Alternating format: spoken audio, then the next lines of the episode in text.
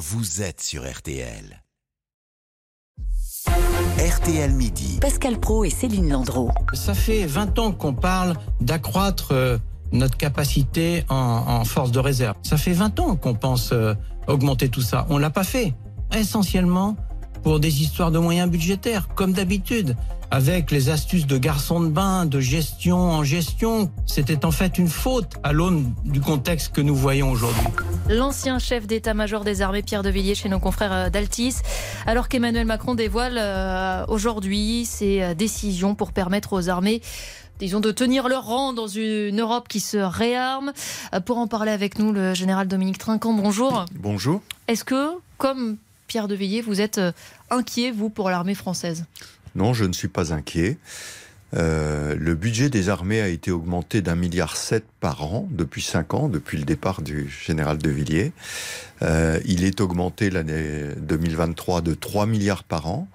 Et ce que le président de la République va évoquer tout à l'heure, c'est pas des chiffres forcément, mais c'est une revue stratégique qui tient compte euh, de la guerre en Ukraine, avec une augmentation de budget euh, dont on dit que la fourchette pourrait être autour de 410 milliards pour la nouvelle loi de programmation militaire. Alors, euh, on entend parfois des rumeurs, et j'en citais une euh, et, et il, y a, l'in- il y a un instant, en, en cas de guerre chaude, j'entends parfois que nous n'avons pas trois jours de munitions devant nous.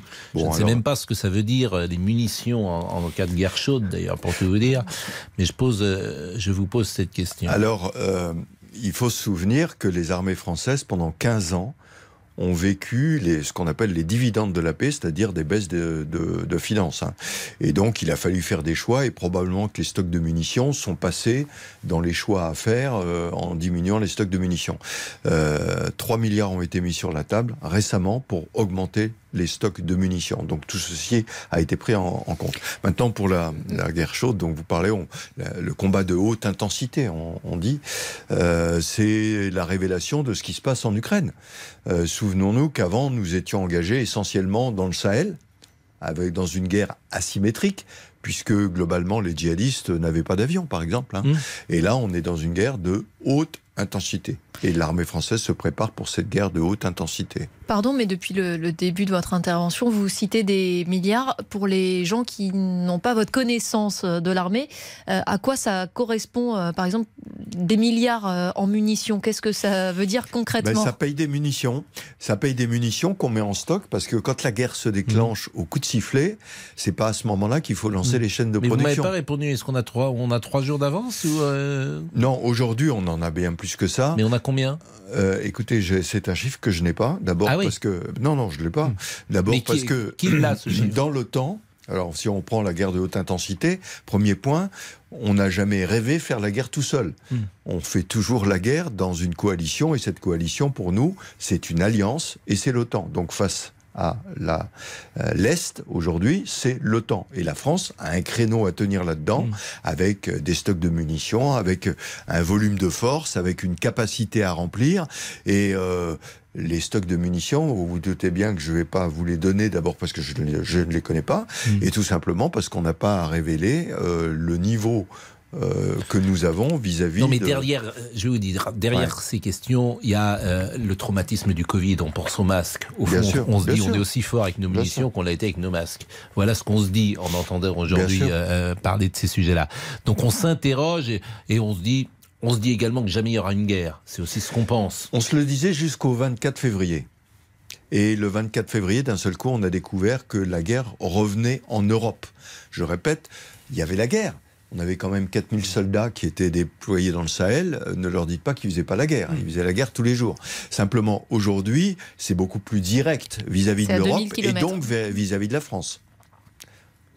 Qu'est-ce qu'on peut attendre des annonces d'Emmanuel Macron? Vous attendez quelque chose de fort, vous, aujourd'hui? Ou- Alors, je, oui, j'a- j'attends qu'il marque bien euh, les orientations, en particulier dans le domaine du renseignement, dans le domaine des drones, de la guerre cyber, mais un sujet dont on parle peu, parce qu'on dit la guerre, c'est le problème des armées. Mais la guerre, c'est pas le problème des armées. La guerre, c'est le problème de la nation, et en particulier de la capacité de résilience de la nation. Et la résilience de la nation est un sujet important qu'il faudra aborder. mais, mais comment? Ça Alors, passe par quoi? Eh ben, par exemple, comment servir mon pays? Tout le monde ne va pas prendre un fusil d'assaut et être soldat. On a besoin. Alors, et on a un exemple très criant aujourd'hui, c'est ce qui se passe en Ukraine. On a besoin de pompiers, on a besoin de secouristes, on a besoin de gens qui travaillent dans des tas de domaines, logistiques, etc., qui sont pas forcément en première ligne avec un fusil d'assaut. Et ça, on a besoin de mobiliser notre jeunesse, qui est formidable, et de leur dire, bah, écoutez, euh, la jeunesse, euh, qu'est-ce que vous aimez faire? Bah tiens, ça, ça va servir votre pays. Et donc, on va pouvoir vous orienter. Alors, et il y a les réserves dont on a parlé. Les réserves ne sont pas des militaires d'actifs, ce Mhm. sont des gens qui vont remplir d'autres. Il y a militaires, les policiers, les gendarmes, les pompiers. Vous voyez, il y a plein de choses à faire. Et ça, c'est la résilience de la nation.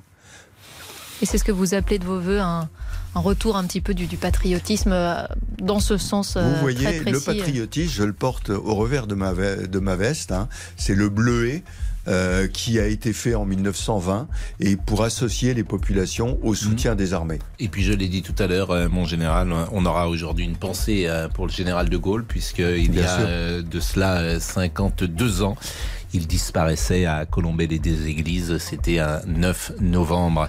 Et je ne doute pas que vous ayez euh, une pensée pour lui également. Bien sûr. 12h51, une pause, et nous parlons culture dans une seconde. Jusqu'à 13h, RTL Midi. Pascal Pro, Céline Landreau.